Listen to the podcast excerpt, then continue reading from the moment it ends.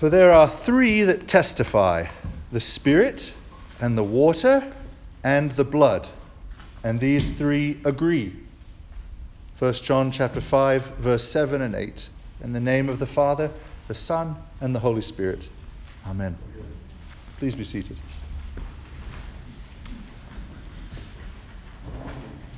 So, on Thursday of this week, we celebrated the Feast of the Ascension.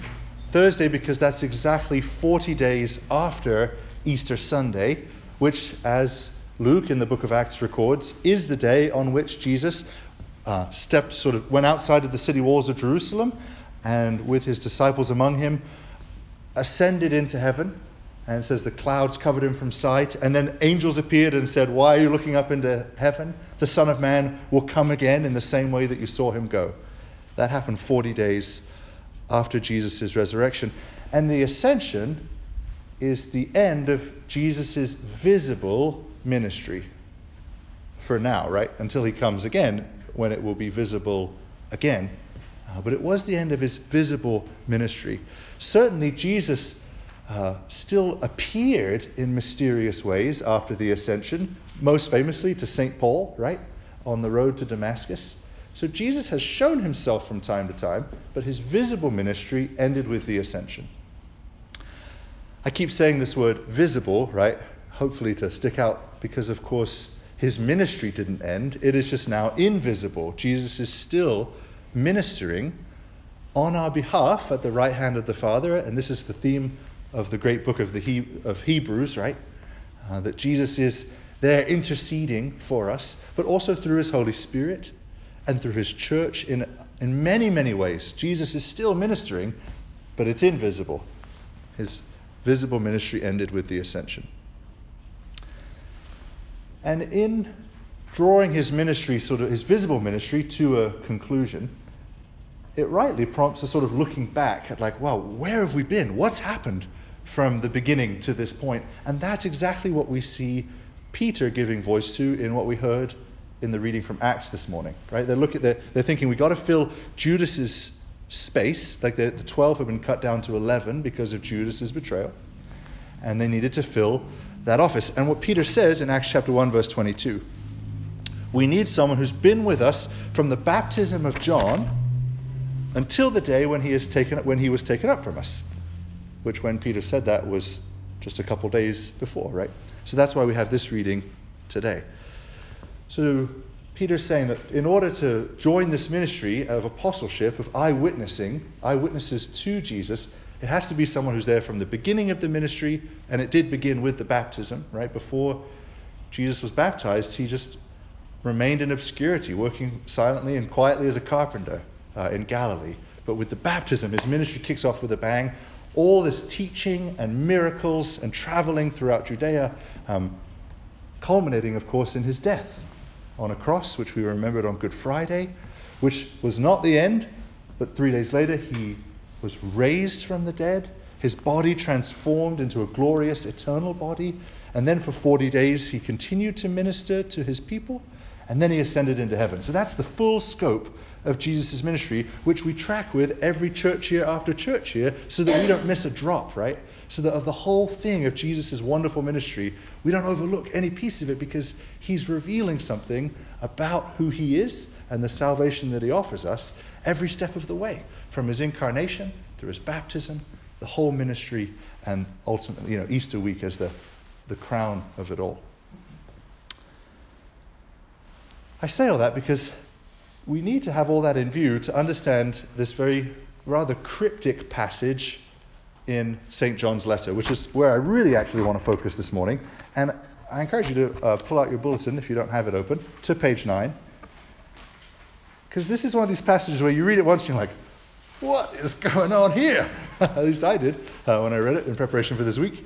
Um, and I want to sort of unpack, because I think John is actually saying some very profound things that, with just a little bit of work, we can understand quite readily. Um, but, but, all this language of water and blood and spirit and testimonies, um, it all comes to bear for us today. So, John is describing, in ver- I, I began with verse 7 and 8, the three that testify the spirit and the water and the blood.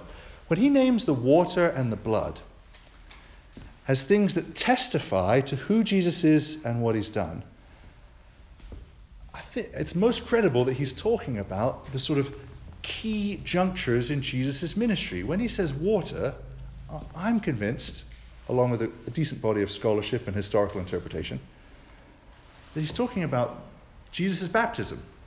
Right? The, the, the, water is sort of a code, almost like he's this sort of condensed way of saying the water, that day of water, the day when the heavens were torn open, as all the Gospels record, and a, a, a form of a dove descended, and they heard the voice of God the Father saying, This is my beloved Son, in whom I'm well pleased.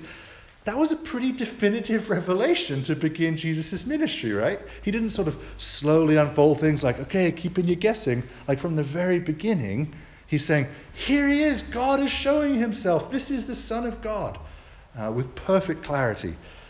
So that day stands out in the minds of an eyewitness. John was one of the eyewitnesses.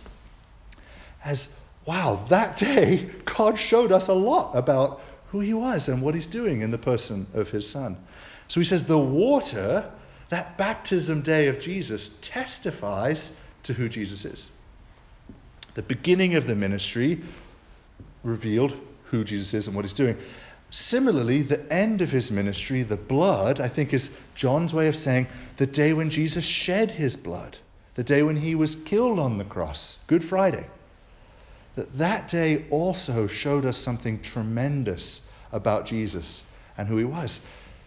Kind of in, in several ways, remember, there was a lot of extraordinary natural phenomena that happened. I shouldn't say natural phenomena, things that happened in, in creation when Jesus was killed. The gospel writers record that the sky was blackened, that there were earthquakes, that the temple and the curtain tore in two. Matthew records that dead people just kind of sprang out of their graves and wandered around for a few days. I mean, like, it was a wild, there were a lot of external things verifying that this was not the death of any ordinary man. This was the death of the Son of God. And Jesus had spoken about it many, many times leading up to his actual death, right?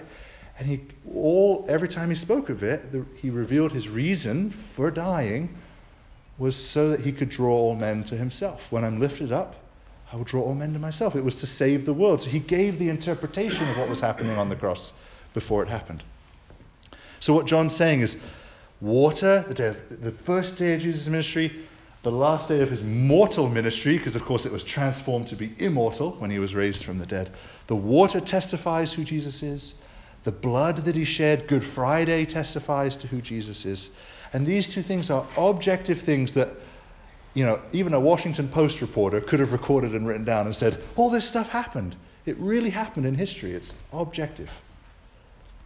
And John is reminding, because of course John's writing many decades after these events happened, he's reminding the Christians that he's writing to the things that you believe about Jesus are well grounded. Remember, there's these objective events, these things that happened that testify to the one in whom you believe. He's grounding the faith of the people he had in mind when he was writing to first, and our faith in real, historical, credible events. Things that happened that you could ask any eyewitness. What happened? The sky tore open. it was crazy. Uh, and that's what the, t- the apostles bore witness to. That's why it was important for Peter when they were f- picking a substitute to take Judas's place that they could have someone who saw it with their own eyes, who could say, I was there, a dove descended. God spoke and revealed Jesus to be his son, someone who could be credible as an eyewitness, not just hearing it secondhand. So that's what John's doing for us today is he's reminding us that our faith is well grounded on historic events that actually happened, the water and the blood. But those are only two things in his list, right? He also names the Spirit. There are three that testify the Spirit and the water and the blood, and these three agree. And John sort of makes a point out of the fact that there's three, right? He's referencing how in the Old Testament it says that um, the testimony of a witness shall be established with three witnesses. And so he's saying, look, in human things, we, we need three witnesses for, to verify that something happened. We have three witnesses. Three things that make it sort of a, a lockdown, closed case. The jury has decided uh, that, that Jesus really is who he said he was, and these things, this is really good news and really is our salvation. And he says the third thing is the Spirit.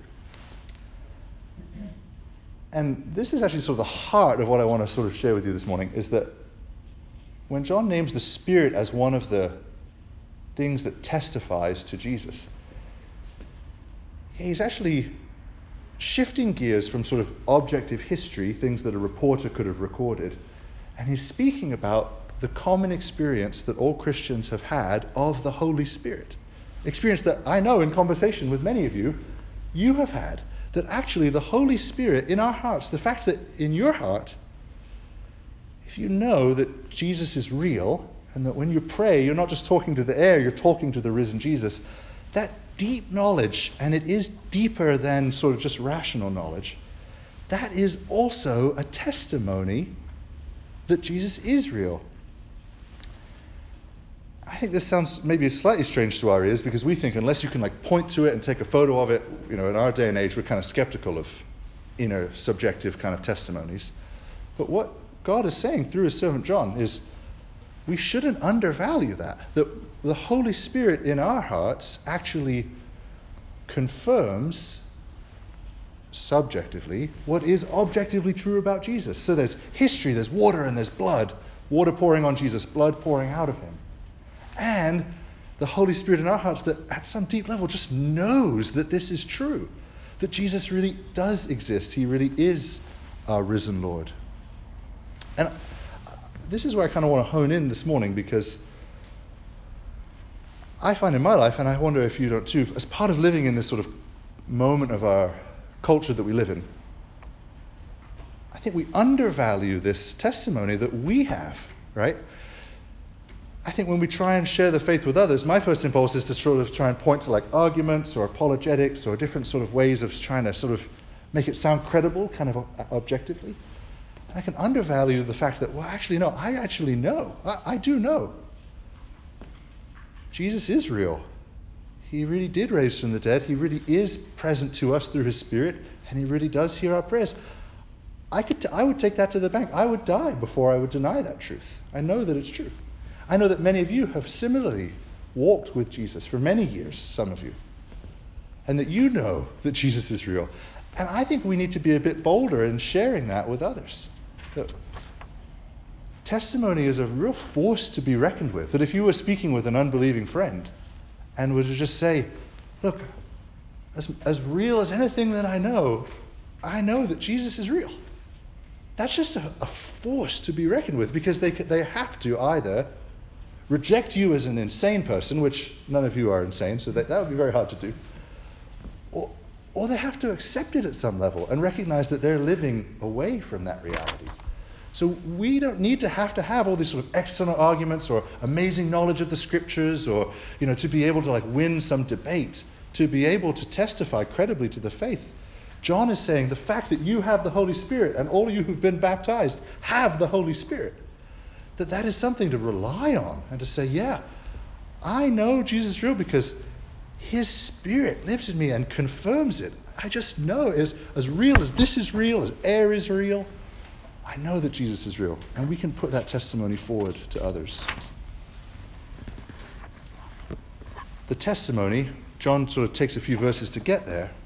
What is that testimony? He says in verse 11 This is the testimony Right? All these things, they testify to a reality. What are they testifying to? Verse 11.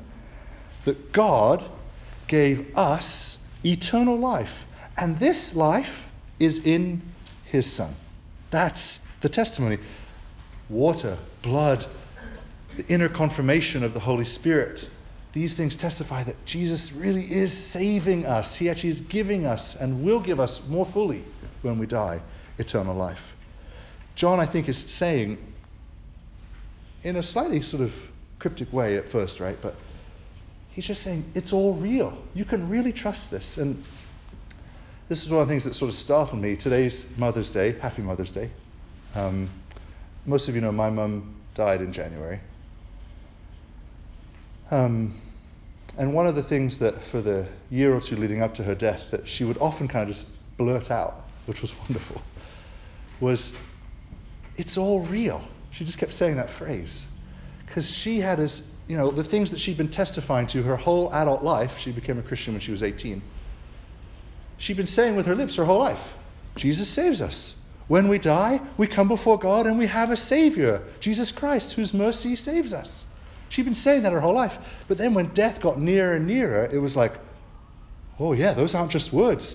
That's credible truth. And the Holy Spirit, like John's talking about, confirmed in her that's all real. And she would just keep saying, we, you know, on Sunday we'd talk about the sermon or we talk about the scriptures. She, she'd just say, man, this is all real. She just kept saying it over and over. Um, and I think that's kind of the spirit of what an elderly St. John is speaking in in his letter, too. It's all real. Really trust this stuff. Don't think that you're holding on to some fancy or some fiction. Trust that this is all real. And we have credible testifiers to its reality water, blood, the Spirit. In this way, we're sort of looking ahead to next Sunday when we're going to talk a lot about the Holy Spirit because it's Pentecost, the day when the Spirit fell on humankind for the first time. But for now, I just want to name just that one aspect of the, the glorious ministry of the Holy Spirit that He does give us that, that certainty, that knowledge that we can take to the bank that it is all real. And so I'd ask you this morning, rhetorically, you don't have to answer. Do you know that it's real? Is what I'm saying making sense? Like, yeah, I know too. Or in your heart, is there a sense of, oh, I don't know if it's real?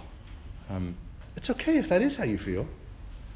What I strongly encourage you to do is, is right now look at verse 15.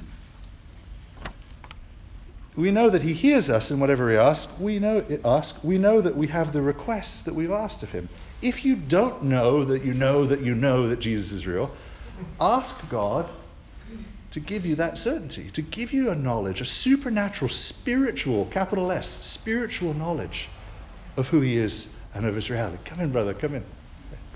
Um, Ask God for that, for that knowledge. He will give it to you. That's what Jesus himself promises as well. If you ask for the Holy Spirit, I promise I will give it to you. If you ask for gifts of the Holy Spirit, He will give it to you.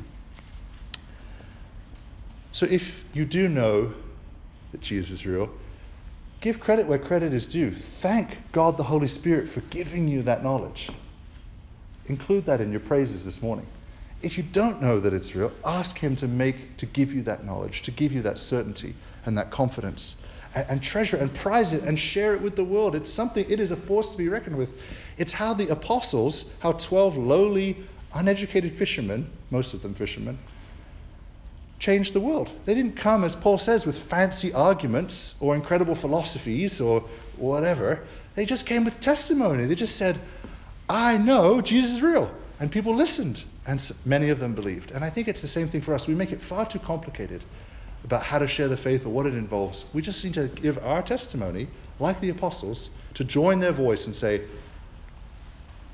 There is a God, the Spirit, and He's, I just know in my heart of hearts that Jesus is the Lord, that He, eternal life, is found in Him, and He is freely offering it to us now and every day so that God, Father, Son, and Holy Spirit is glorified in our lives. Amen.